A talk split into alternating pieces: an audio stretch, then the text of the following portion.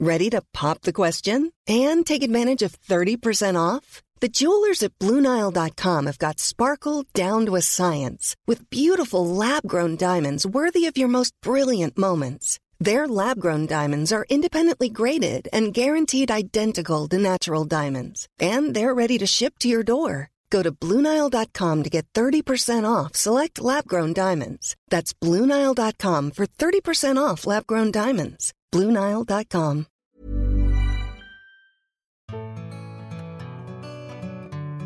Våra tankar den här veckan är med människorna som drabbats av krig i Ukraina och en del av intäkterna som kommer av lyssningar av det här poddavsnittet kommer jag att skänka till Röda Korset som finns på plats i landet. Veckans avsnitt är ett historiskt avsnitt där vi går tillbaka till design, konst och arkitektur under 20-talet i Sverige. Till det som kom att kallas för Swedish Grace. Under många år har Nationalmuseum samlat in föremål från den här tidsperioden. Och nu har de precis öppnat en fantastisk utställning som är som att få gå in i en stor skattkista. Här visas allt ifrån Sigurd Leverens barskåp, Edvard Halls Himmelsgloben till 20-talskläder och Greta Garbo. Och så får vi veta lite mera om flaggskeppet MS Kungsholm som byggdes med dåtidens främsta designers och trafikerade Göteborg och New York. Välkommen till inredningspodden Silla Roback. Tack! Du är ju kurator för Nationalmuseums utställning Swedish Grace, konst och design i 20-talets Sverige som precis har öppnat igår. Mm. Grattis! Ja, men tack, det har ju varit väldigt kul. Och eh, tack för att du kommer hit och vill prata om det här som ju är mitt favoritämne nu sedan några år tillbaka. Alltså jag sa det till dig, känner man sig inte helt slut? Jag, sk- Jo. jag skulle känna mig nästan lite bakis. Men det gör, det, det gör jag också fast utan alkohol. Eh, för det är en stor, eh, en jättestor urladdning liksom. Och, och eh, man har jobbat jätteintensivt i, under lång tid.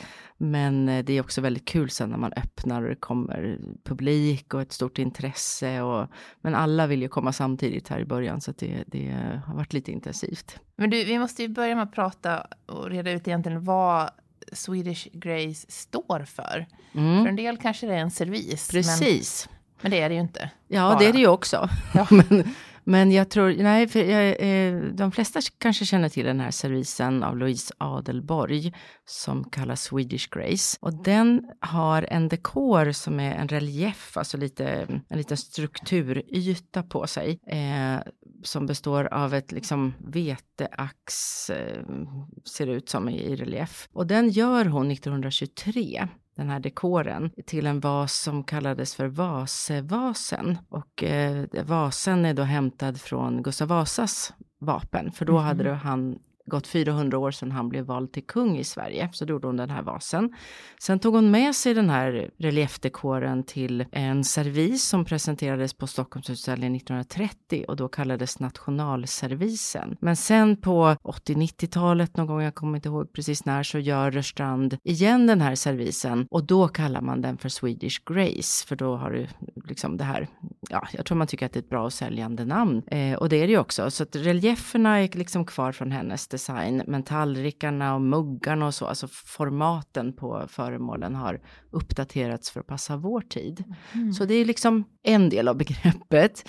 Eh, lite bredare så brukar man kanske tänka på Swedish Grace som något som finns i auktionsvärlden. När ehm, eh, man ska sälja eh, möbler eller belysning eller eh, keramik eller någonting från 20-talet så är det inte sällan som det liksom rubriceras Swedish Grace. Och det kanske auktionsvärlden har hållit på med i ja, par, tre decennier, någonting sånt där. Eh, men själva begreppet, det myntades 1930 av en engelsk arkitekturkritiker som hette Morton Shand, som eh, var på Stockholmsutställningen 1930 och tyckte, eh, och det var ju en väldigt modernistisk utställning med släta, raka byggnader, platta tak, släta väggar, fönster i band och, och det här som vi förknippar med modernismen. Och då konstaterar han någonting sådär ungefär att ja, ja, nu har svenskarna lämnat sin Swedish Grace från 20-talet och liksom omfamnat modernismen. Så där kommer begreppet ifrån. Vad är det som kännetecknar Swedish Grace? Eh, jag tycker att det är just den här, alltså grace betyder gras om man ska översätta. Och det är någon sorts grasfull elegans i de här föremålen.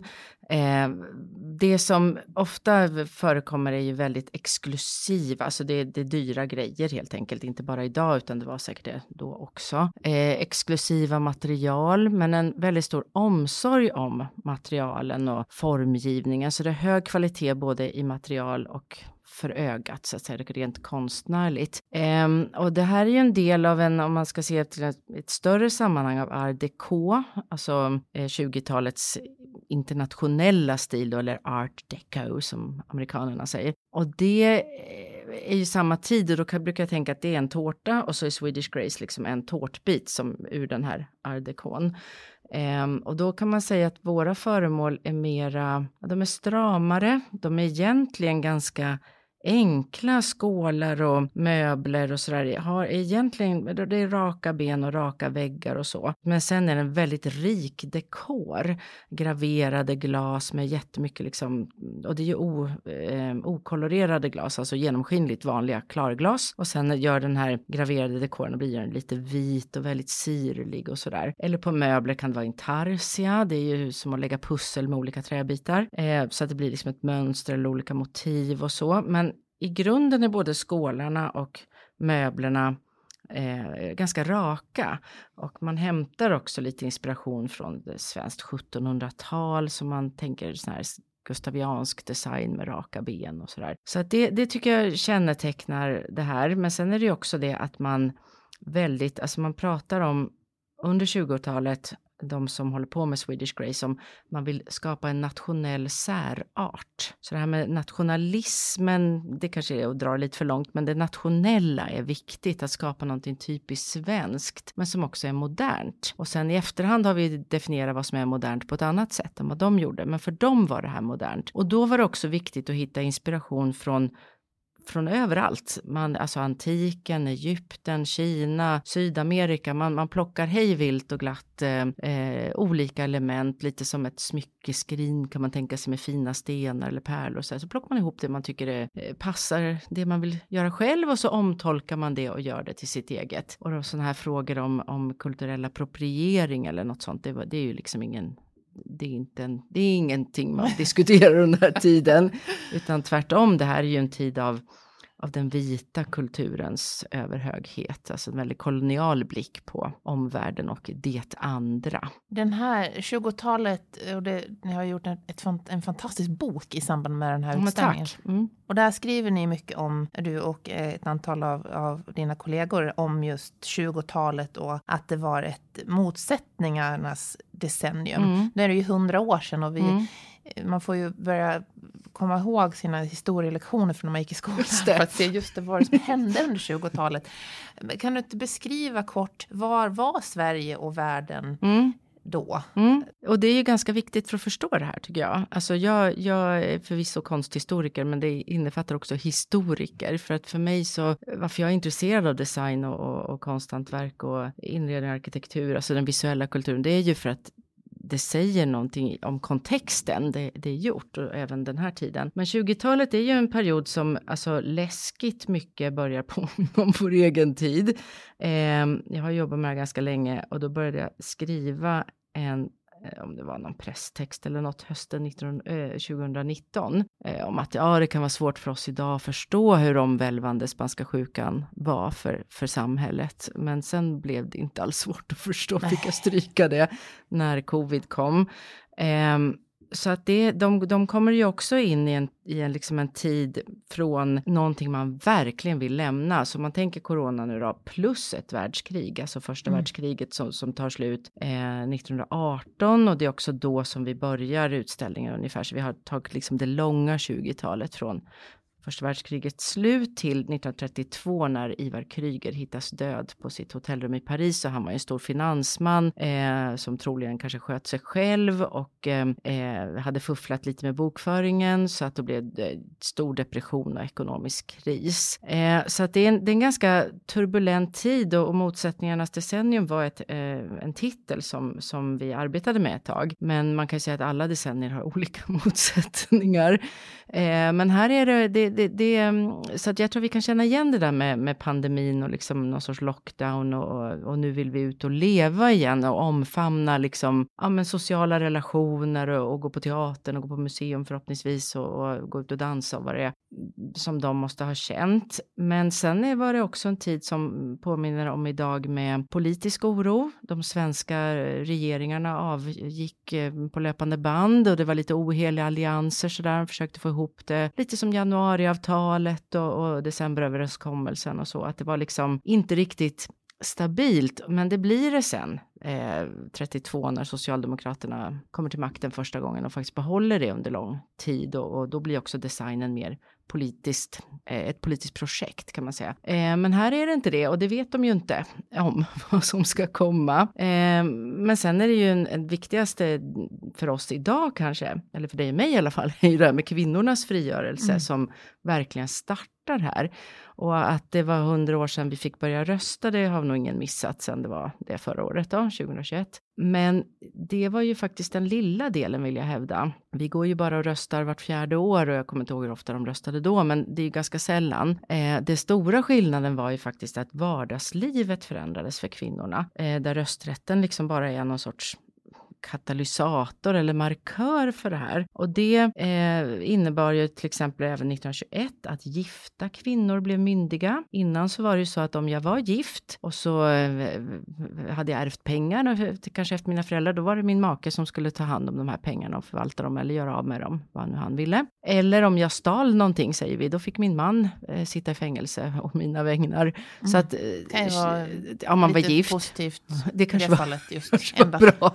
Men, ja, man skulle inte skälla ändå. Men, men tillika, eh, nu blir gifta kvinnor myndiga till exempel. Och kvinnor får rätt till högre utbildningar och man får eh, ta högre tjänster i staten. Så att liksom yrkeslivet öppnar sig, utbildningslivet öppnar sig, plus att medelklassens kvinnor nu eh, börjar yrkesarbeta, eller medelklassens döttrar är det kanske. Eh, arbetarklassens kvinnor har ju jobbat länge i smutsiga industrier, men eh, nu börjar det uppkomma jobb som inte är så smutsiga, så de passar de här liksom lite finare flickorna inte minst att vara maskinskriverska betraktas då inte som liksom något, något smutsigt och det passar de här lite utbildade tjejerna. Eh, och skrivmaskinen var ny inte, inte ny som uppfinning, men det, den hade verkligen slagit igenom i kontorsmiljöer nu under 20-talet. Och då tycker man att sådana här flinka frökenfingrar passar till att skriva maskin. Så då anställs maskinskriverskor och eh, det var ju bra för att då var det ett nytt yrke som inte konkurrerade med de manliga kontorspersonalen som redan fanns och så behövde de heller inte få lika mycket betalt. Mm. Så det var ju skönt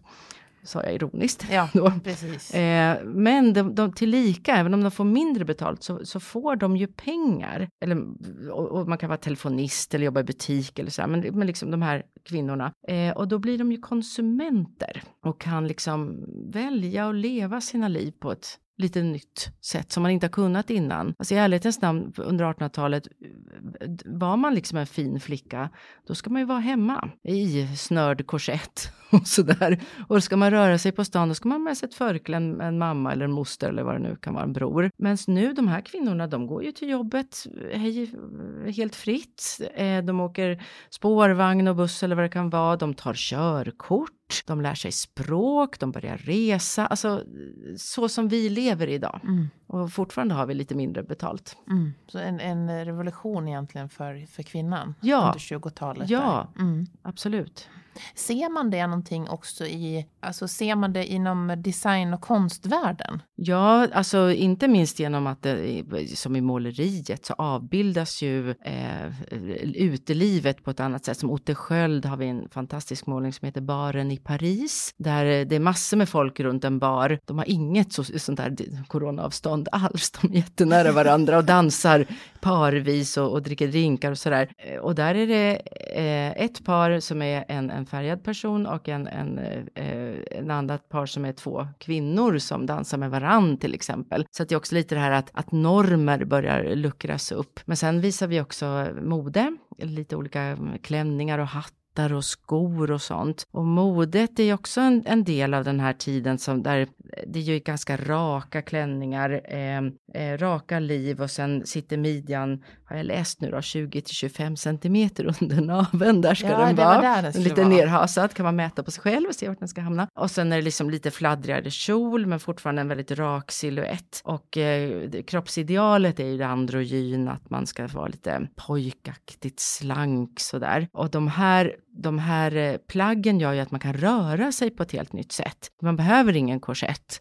Eh, och man ska ju ut och jassa också, och liksom vifta på benen och, och, och då måste man ha skor som heter sån här Charleston-modell har vi exempel på. Sk- Skor med Ah. en liten klack och sen är det en slave som man liksom spänner fast dem så att de sitter kvar på foten om man dansar lite våldsamt. De var galet tjusiga de där uppe i utställningen. De är superfina. Ja. Mm. Ja. Ja, man, de kan man välja att ta med sig hem. man Kanske vore något för museet att ordna lite sådana 20-talsfester. Ja, men precis. Ja. Det vore något. Man får, man får klä sig i dessa fantastiska plagg. Ja. Mm.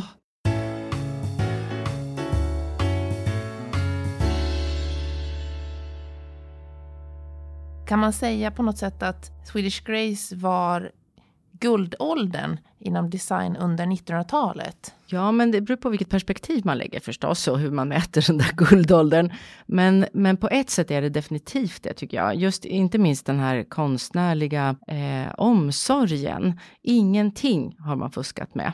Alltså, vi- det står en liten byrå som är en ganska enkel byrå där uppe från Svenskt Tenn som är antingen formgiven av Uno Ren eller Björn Trädgård, lite oklart. Den, har, den är svartlackerad med tre lådor, superrak och, och jätteenkel. Nu har den en skiva skiva av tenn uppe på eh, och knopp knoppar av tenn. Men det räcker inte utan runt liksom kanten på knopparna av skivan så ligger ett band av mässing. Alltså man har inte snålat någonting. Jämfört med idag då när man kanske, ja hur får vi ner produktionskostnaden här? Ja men vi tar lite billigare eh, av någonting och så. så. Alltså det är priset hela tiden som liksom styr. Och det är klart att alla inte hade råd med den där byrån, det är inte det jag försöker säga heller.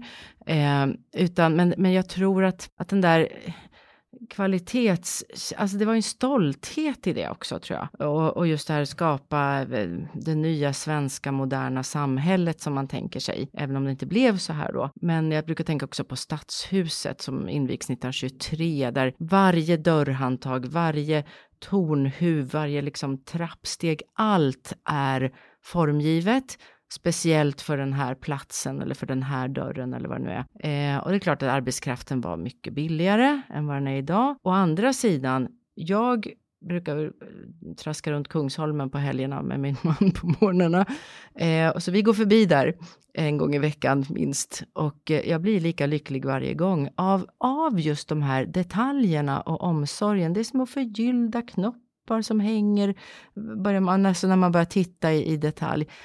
Vi lämnar ingenting efter oss den, med den kvaliteten idag, skulle jag Mm. vilja hävda. Eller jag tror inte det i alla fall. Mm. Jag skulle gärna bli motbevisad. Eh, när det gäller arkitekturen, vilken roll hade den i Swedish Grace? Var det den som drev eller var det de andra strömningarna som drev? För Mm. Jag tänker, det var ju Stadshuset, det var Konserthuset, vi hade Stadsbiblioteket, väldigt mycket i Stockholm. Det är mycket i Stockholm, det finns på andra ställen också. Det finns eh, Vaksalaskolan i, i Uppsala eh, till exempel, eller Konstmuseet i Göteborg också. Så det, det fanns ju flera, men det är ganska Stockholmscentrerat definitivt. Eh, ja, arkitekturen driver utvecklingen eh, för man satsar på de här stora liksom, prestigebyggnaderna som du nämnde. Trots att det är så lågkonjunktur och ganska dålig ekonomi och, Mm. och svält i början av 20-talet eller slutet av, av 10-talet, 1917 så Mm.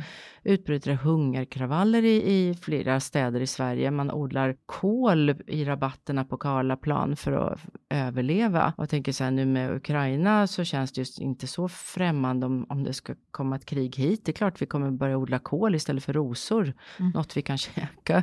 Mm. Det är betydligt mer, mer eh, angeläget. Men det är inte längre sen än, än liksom hundra år sedan, så att det var inte så att man hade tjockt med pengar och sprätta runt liksom.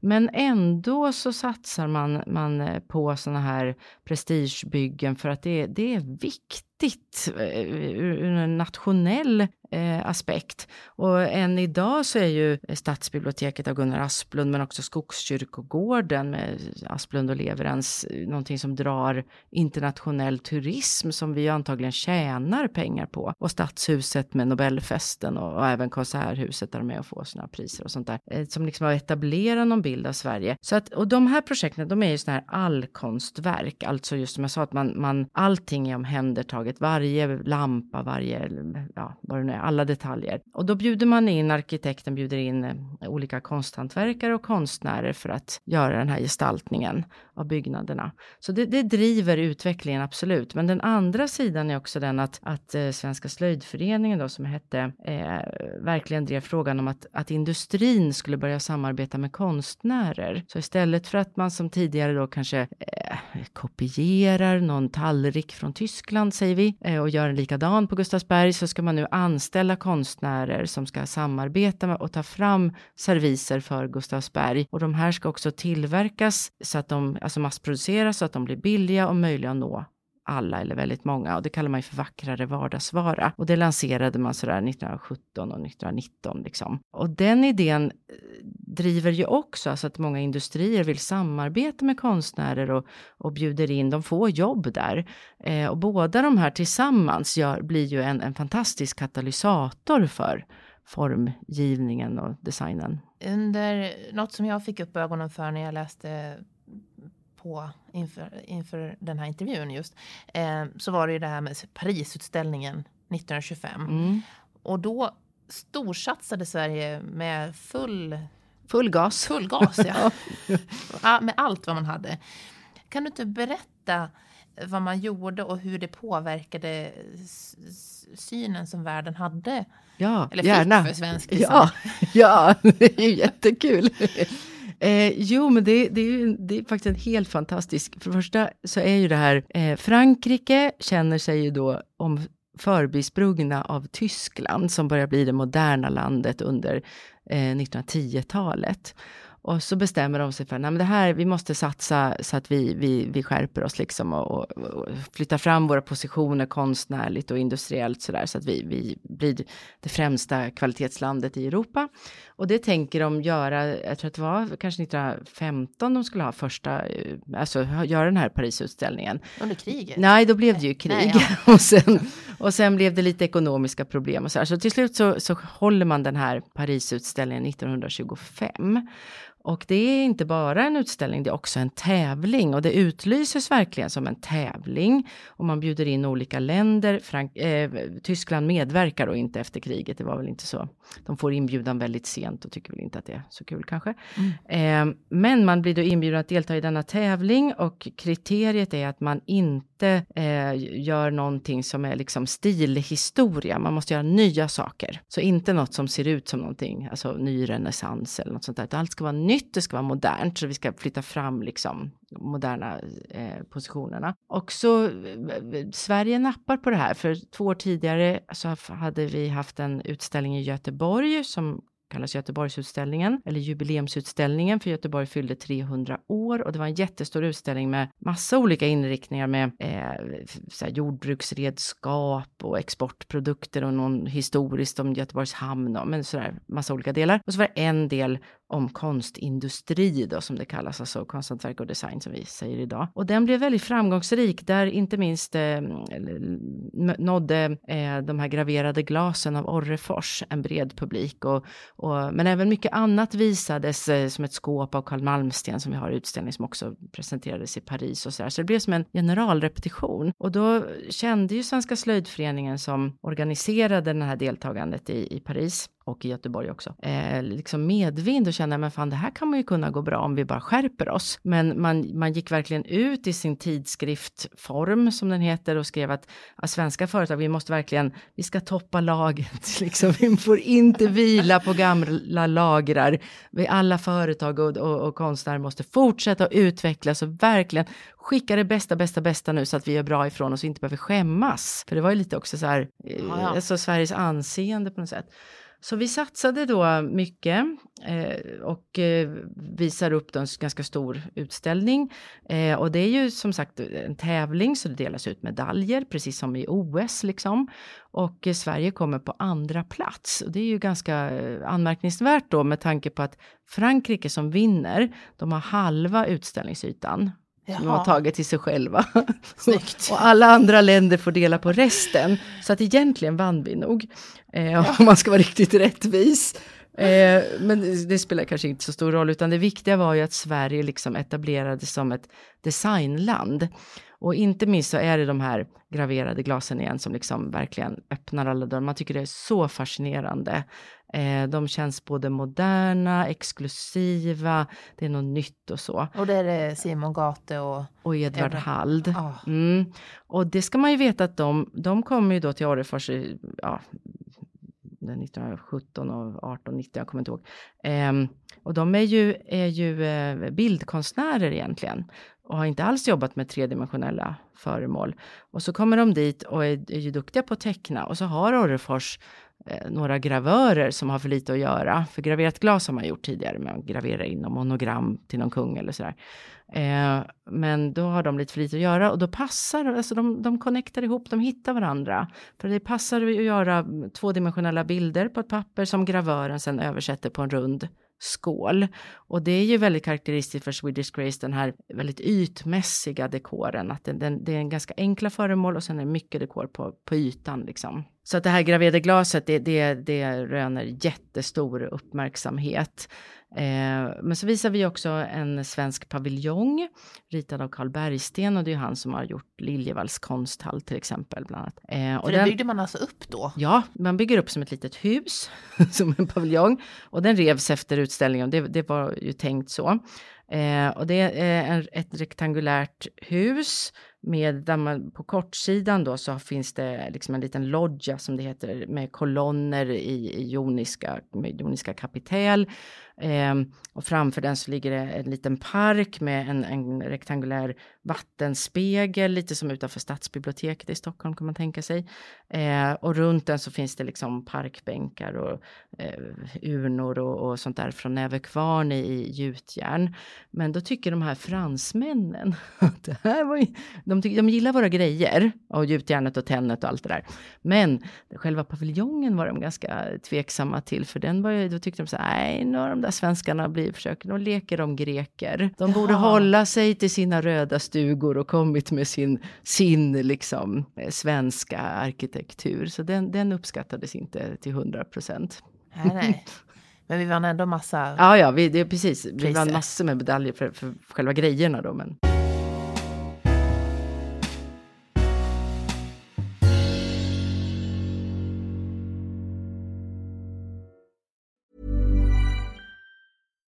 would you like to look five years younger? In a clinical study, people that had volume added with Juvederm Voluma XC in the cheeks perceived themselves as looking five years younger at six months after treatment. Look younger, feel like you. Add volume for lift and contour in the cheeks with Juvederm Voluma XC. Reverse signs of aging by adding volume to smooth laugh lines with Juvederm Volure XC. For important safety information and to find a licensed specialist, visit juvederm.com. That's J U V E D E R M.com. Not for people with severe allergic reactions, allergies to lidocaine, or the proteins used in Juvederm. Common side effects include injection site redness, swelling, pain, tenderness, firmness, lumps, bumps, bruising, discoloration, or itching. There's a risk of unintentional injection into a blood vessel, which can cause vision abnormalities, blindness, stroke, temporary scabs, or scarring. Talk to a licensed specialist to find out if it's right for you.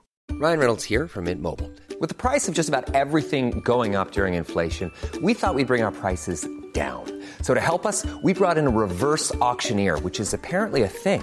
Mint Mobile unlimited premium wireless. Ready to get 30, 30, bit to get 30, bit to get 20, 20, 20, bit to get 20, 20, bit to get 15, 15, 15, 15 just 15 bucks a month. So, Give it a try at mintmobile.com/switch. slash $45 upfront for three months plus taxes and fees. Promo rate for new customers for limited time. Unlimited more than 40 gigabytes per month. Slows. Full terms at mintmobile.com. Men, men den, den, satte den här utställningen, satte det liksom ribban för svensk design sen? Ja, men det gör det nog. Fast det intressanta är ju att vi själva har ju inte riktigt eh, omhuldat den här. Det är därför vi gör den här utställningen nu.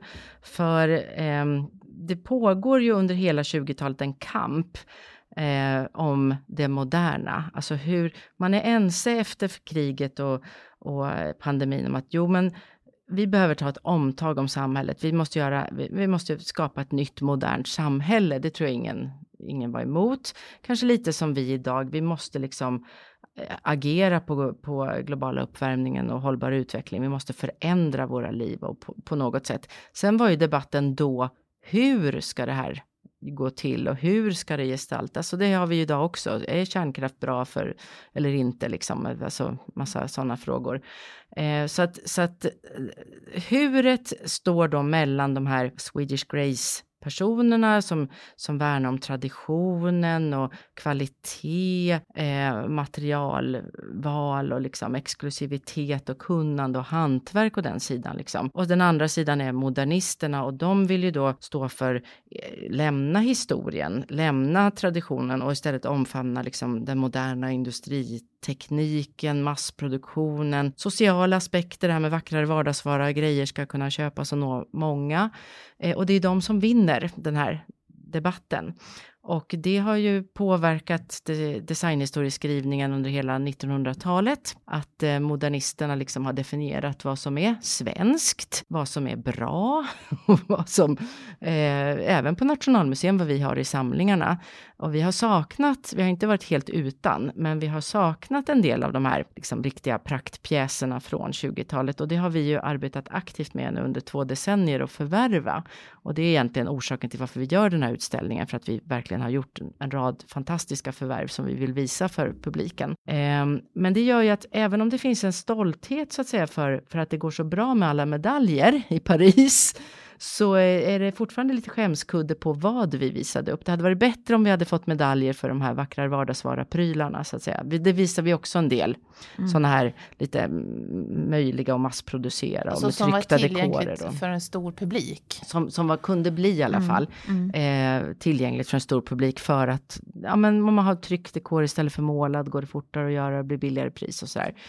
Eh, men, men det är ju framförallt de där lyxgrejerna som liksom noterades, det får man väl ändå säga. Även om Gregor Paulsson som stod för den här modernistiska inriktningen, han hävdade på 60-talet att det var egentligen det, det, riktigt nya, det var de här vackrare vardagsvarorna som Sverige också skickade dit. Men de här estetiska prylarna, det var de som öppnade dörren för, för eh, modernisternas, eller de här enklare grejerna det är kanske lite efterhandskonstruktion. Men, men det gör ju att jag tror att Paris 1925, ja, det är det stora genombrottet för Sverige som designland.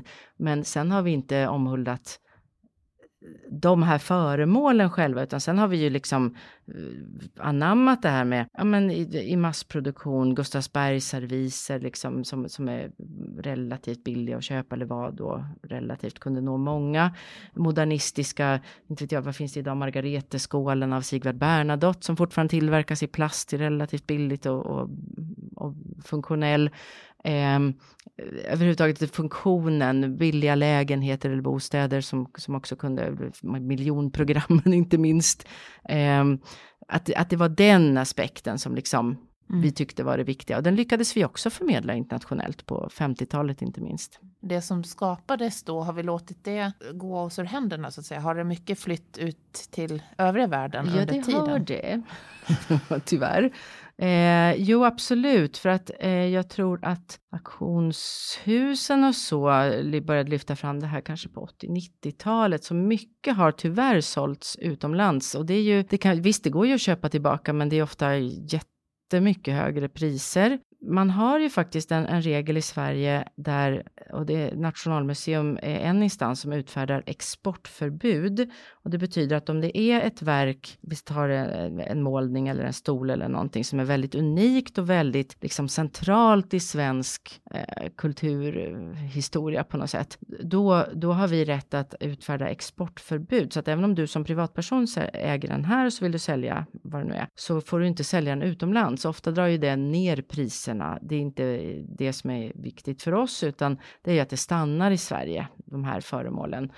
Eh, även om det inte är Nationalmuseum köper dem så är de liksom, har de en sån viktig nivå. Men man får inte sätta exportförbud på saker som inte är 100 år eller äldre. Så att, eh, och nu då okay. kan man ju då ha 2021 kanske man kan sätta någonting på. Så att det är fortfarande så att det säljs utomlands. Det Men det är ju å andra sidan kul ja. att det finns ett intresse för grejerna. Så att jag menar, det är ju svårt att... Ja, ja. Mm. Intressant, det visste inte jag. Mm. I Frankrike har de rätt att ehm, eh, säga att det, om, om en, ett föremål har sålts på auktion, vi säger, för det har hänt oss, om vi har köpt en, vi har köpt en målning, Nationalmuseum, i Frankrike på fransk auktion, säger vi, eh, då har franska museer rätt att köpa den målningen för det priset. Då får den ändå inte komma till oss. Alltså vi betalar ingenting. Utan då, vi säger att vi, vi, vi säger Frankrike 10 000 blev det för den här målningen. Eh, då kommer ett franskt museum och säger, nej men då köper vi den för 10 000, vi, vi behåller den där. Men säljaren får samma peng. Eh, men då finns den kvar i en fransk kontext. Mm, utan att det är någon tidsbegränsning? Ja, precis. Ja, smart, det borde vi mm. också ha. Mm. Någonting som jag inte kände till heller, det var det här flaggskeppet. Ja. MS Kungsholm. Visst vill man åka med det? Det vill man åka med.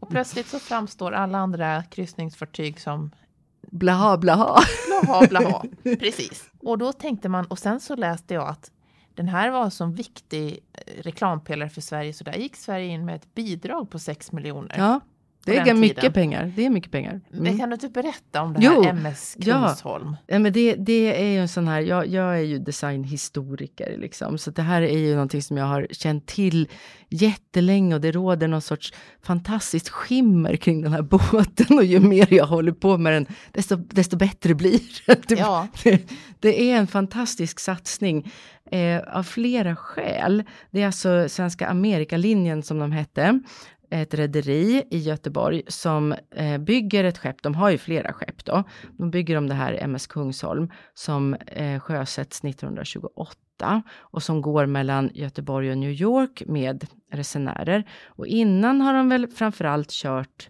eller transporterat eh, eh människor som har emigrerat till USA och sådär, kanske människor som inte riktigt så här gränskryssningspersoner. Men nu börjar den där migrationsvågen avta lite grann, och, eh, eller inte så lite. Och sen eh, känner man att vi måste omprofilera oss. Nu, nu, Okej, okay, vad finns det? Ja, men lyxresenärer eller turister eller så där. Och det kanske är en och annan emigrant också. Så då gör de det här skeppet. Och så är det tre klasser och de ser till att ingen, aldrig mötas de här tre klasserna, resenärerna i olika klasser. Eh, och det är framförallt första klassinredningen som är helt otrolig. Eh, det finns ett kontrakt eh, med Arthur Percy som är en av konstnärerna. Alltså Carl Bergsten igen, han som hade gjort Parispaviljongen och, och, och Liljevalchs. Han håller i inredningen av det här skeppet och bjuder in olika konstnärer som är hans kompisar antar vi och som är skickliga. Och Arthur Percy, i hans kontrakt så står det att om han väljer att använda ett material som inte är det finaste och dyraste, då har rederiet rätt att tvinga honom att göra om. Och det tror jag inte, inte står i någons kontrakt idag, tyvärr. Det är precis tvärtom, att jag använder något fördyrande så får du göra om. Liksom. Ja. Så att det här innebär att man, man vill ju verkligen ha en lyx av, ja, oh, det finns, the sky is the limit helt enkelt. Och det blir ju så också. Plus att Carl Bergsten är en man med extremt känsligt eh, konstnärligt öga och väldigt skicklig liksom, på att få ihop det här. Eh, så i det här första klass inredningarna då, för det är de som är mest påkostade, så, så ehm, är det Ja, men det är helt, det, det, är ett skepp, jag tror att om det är nu åtta eller nio däck som det heter. Det är hiss för första klassresenärerna så de inte behöver gå i trapporna om de inte vill. Eh, det finns eh, ett stort bibliotek och där lär Jan Myrdal ha åkt som barn. Eh, och legat i en soffa och beskrivit det inom, jag hittade aldrig det, men han har beskrivit det i någon bok om hur han ligger där och faktiskt spanar på tredjeklassresenärerna genom fönstret. Eh, och så är det, är det oerhört påkostade, både liksom väggfast inredning men också möbler. Och då har vi, det finns jättelite kvar, vad jag ska säga, för att, att eh, skeppet då eh, hamnar liksom i USA under andra världskriget och används som eh, ett skepp för att transportera soldater och då kastar de ut inredningen och det mesta försvinner. Eh, men vi har lite saker, det finns lite saker kvar på andra museer, framförallt Sjöfartsmuseet i Göteborg, som vi har fått låna. Eh, så att till exempel till det här biblioteket där Jan Myrdal var, där gjorde Anna Petrus hörnskulpturer som föreställer de fyra elementen. Eh, som är jättestora. Det var liksom svängda hålkärlslister där, så att det var, det var inte raka 90-gradiga hörn, utan svängda hörn. Och väggar, mellan väggarna och, och, och taket var det svängt. Eh, och där satt de här jättestora skulpturerna, eller skulle sitta, de finns antagligen kvar för att de aldrig sattes upp. Mm -hmm. Troligen. Så vi har två sådana som är då drivna i koppar. Sen har vi på det här skeppet så var det också Eh, mycket intressant tycker jag, Ann-Marie Eriksson har gjort en bok om det här, där hon skriver att inredningarna var liksom blicken riktades inåt hela tiden. Om man idag tänker, att ja, vi jobbar med jättestora fönster, nu har jag inte åkt något kryssningsfartyg, men vi tar, vadå, eh, man, om man åker till Finland då, på en sån här lite enklare kryssning. Det är stora fönster, man ska se, se, ut. Ja. Liksom. Ah, nej, det ska man inte göra här. Här ska man se in, så att många fönsterrutor är färgade, till exempel med kanske gultonat glas eller så där. Och så finns det då de här gigantiska spisarna, eller spisomfattningar, vad vi, vi nu har låtit gjuta upp en av originalformarna som är efter Anna Petrus med, med tillstånd från hennes familj då i gjutjärn. Den väger 400 kilo, bara det kan man tänka sig. sätter in en spisomfattning på 400 kilo som är liksom ja, kanske 1,60 bred eller något sånt där och så eh, drygt en meter hög i, i gjutjärn med figurer som föreställer himlavalvet, lite mytologiska figurer så här. Men det är ju inte så att man eldar i den, utan framför så står det en liten korg med kol i och glödlampor. Så att det blir lite myspysbelysning. Ja, liksom. så, så att säga en helt meningslös utifrån funktion betraktad grej att ha på ett skepp. Men det skapar ju ett mervärde. Och i det här rummet, det står då i, i herrarnas röksalong i första klass. Det är förgyllda väggar, det är förgyllt tak, det är ett blankt rött golv och så är det möbler i rött skinn och, och svart lackerade trädelar och så är det mässings liksom, lister som är då också glittrande glänsande. Ja, alltså det var, det ser, när man ser det här i utställningen så blir man ju alldeles fascinerad. Det ser ju helt makalöst ut. Ja, och det, och det var ju någonstans, alltså som du sa, Sveriges, svenska staten går in med pengar för att det här betraktas som en men en reklamsatsning liksom. Att, att de här amer, rika amerikanerna som åker på det här skeppet, ja men de ska ju möta den svenska designen också, vilja köpa den och liksom, det, det är bra för vår ekonomi liksom. Eh, och eh, till en, en, annan aspekt, eh, det finns en forskare som har skrivit om, om det här, en sociolog, eh, om livet på, på det här skeppet och det var ju då att det här var som en, en kanske inte bara på MS Kungsholm utan sådana här kryssningsfartyg. De blev som en frizon för en homosexuell kultur så att många av de här eh, personalen då som ska ta hand om gästerna och sådär. Det var homosexuella män och de var då oerhört trevliga och det var väldigt hög service.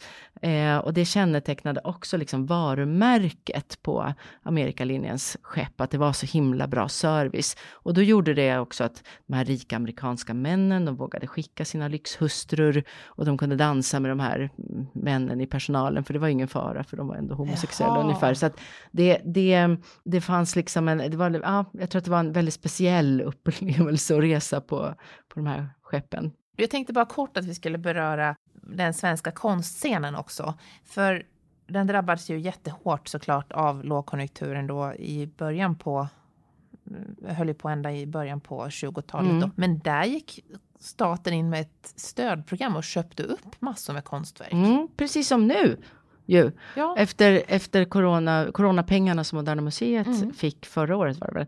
Eh, och köpt konst och, och nu visar första delen i alla fall vad de har förvärvat. Men det här var samma grej.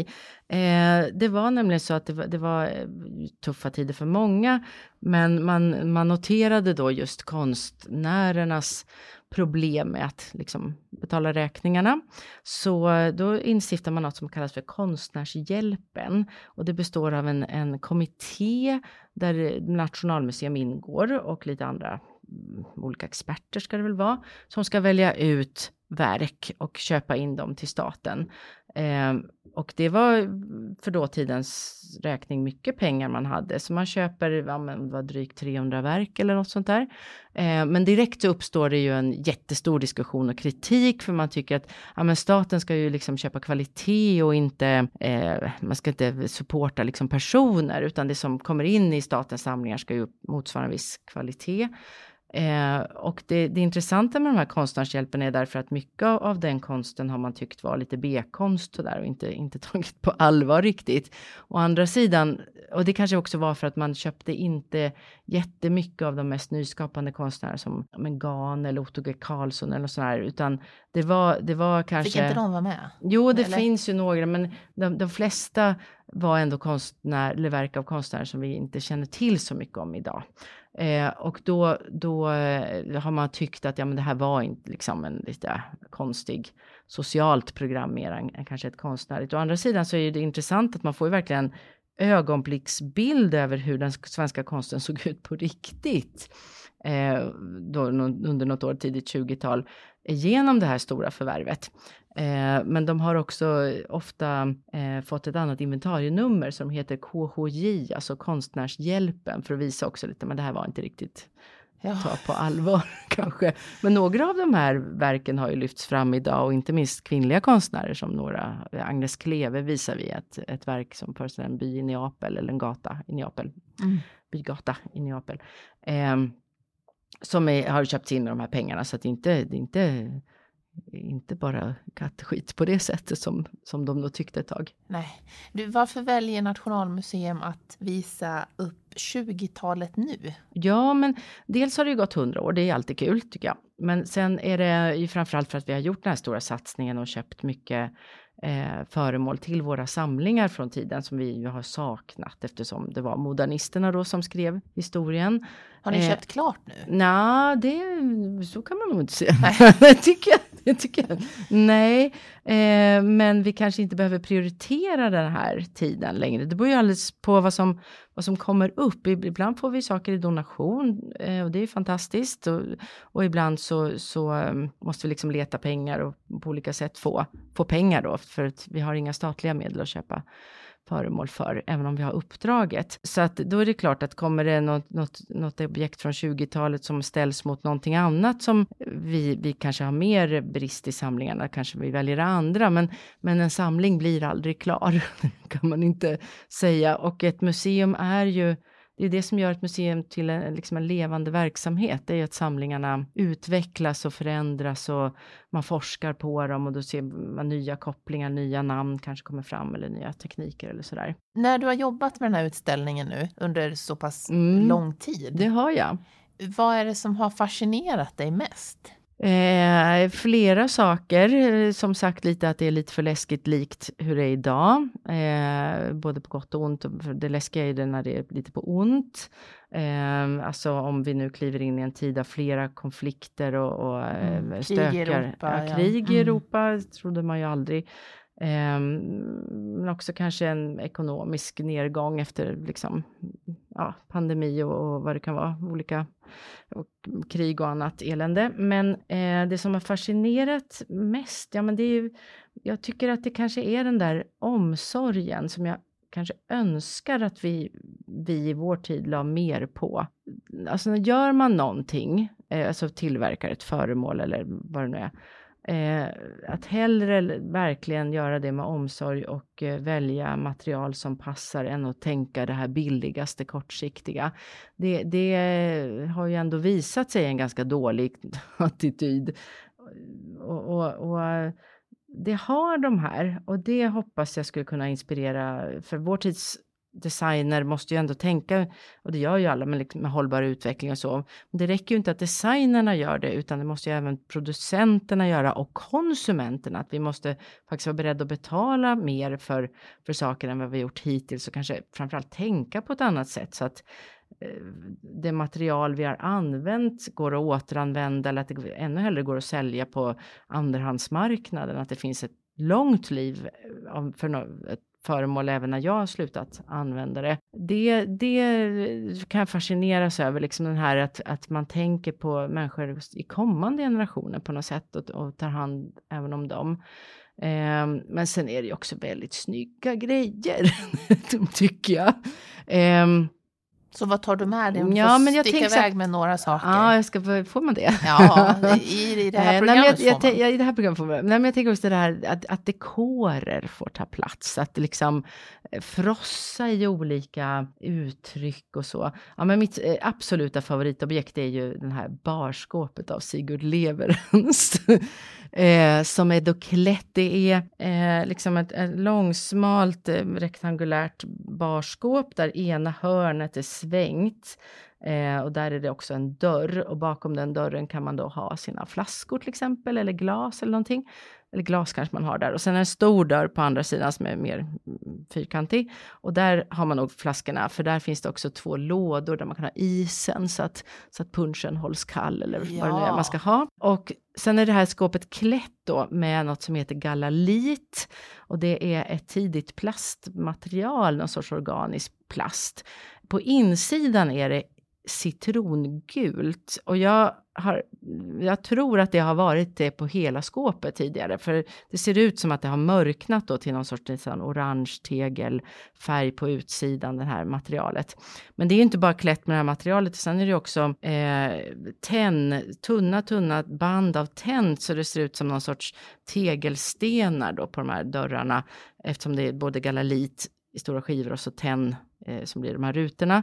Och det är på ena sidan, så på andra sidan är det klätt med makassar som är säkert något superförstört eh, regnskogsträslag som man inte borde ha huggit ner, men det är extremt snyggt.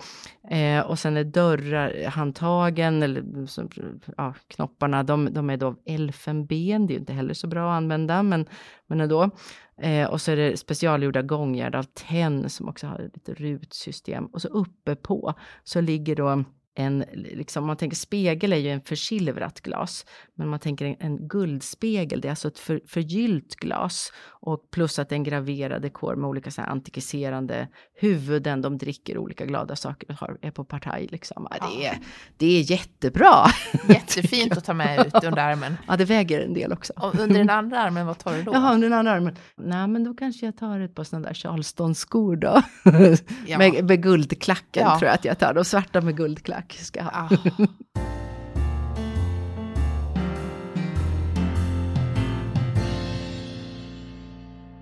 I den här podden får man önska någon som man vill lyssna på. Någon annan person man vill lyssna på? Ja. Aha, åh, oh, och den måste leva förstås. Ja, helst. Men det går ju att önska att man skulle ha fått lyssna på någon som inte finns heller. Ja, just det. Ja, men jag, hade ju, jag hade velat träffa Karl Bergsten faktiskt. Ah. Eh, om jag fick önska så där. Ah. eh, han har också, han var ju då som sagt arkitekt här och gör eh, flera av de här stora viktiga sakerna. Men han var också från Norrköping och det är jag med, eh, eller verksam där. Och han eh, ritar flera hus i Norrköping som också har den här attention to details liksom. Eh, och han gjorde möbler från, som vi har också i samlingarna från Norrköpings utställning 1906. Ehm, jag tror att han var ganska udd udda lite sådär i sin tid, lite som Axel Einar Hjort som också är en annan sån här person som liksom har en storhetstid verkligen under 20-talet, men sen när modernismen kommer inte riktigt lyckas följa med och blir lite bortglömd och lite borttappad på något sätt i att inte passa in. Eh, men jag hade nog velat hört vad han hade att berätta om sina erfarenheter från Paris. Och, oh. ja. Det är lite coolt ändå att han höll kvar vid sin tro. Ja, det tycker jag. Det, det ska han ha respekt för. Det ska alla som gör ha respekt för. Tusen tack Silla. Nu får du vila upp det efter en jätteintensiv... Nu ska jag åka skidor. Ja. tack snälla. Tack, vad kul att du kom.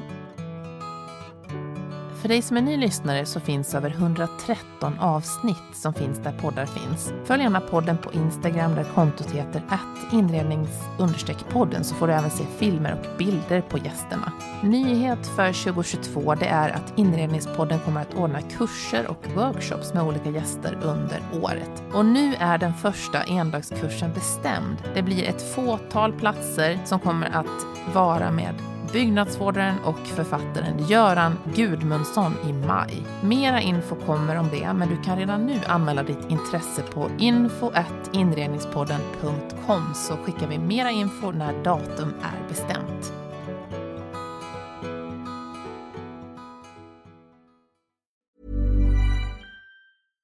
Imagine the softest sheets you've ever felt. Now imagine them getting even softer over time. That's what you'll feel with Bowl and Branch's organic cotton sheets. In a recent customer survey, 96% replied that Bowl and Branch sheets get softer with every wash. Start getting your best night's sleep in these sheets that get softer and softer for years to come. Try their sheets with a 30-night guarantee. Plus, get 15% off your first order at bowlandbranch.com. Code BUTTERY. Exclusions apply. See site for details. ACAST powers the world's best podcasts. Here's a show that we recommend. The Real Housewives is a guilty pleasure for most, but if you're looking to not feel guilty about that pleasure, tune in to Everything Iconic with me, Danny Pellegrino, where I break down all the messy moments and behind the scenes antics of Bravo's popular franchise. And on Everything Iconic, I also interview celebrity guests like Kelly Ripa, Kiki Palmer, Drew Barrymore, Cameron Diaz, and more about their guilty pleasures, their past work, and so much more. So if you're pop culture obsessed and find yourself watching way too much reality TV like me, tune in to Everything Iconic with Danny Pellegrino wherever you listen to podcasts. ACAST helps creators launch, grow, and monetize their podcasts everywhere. ACAST.com.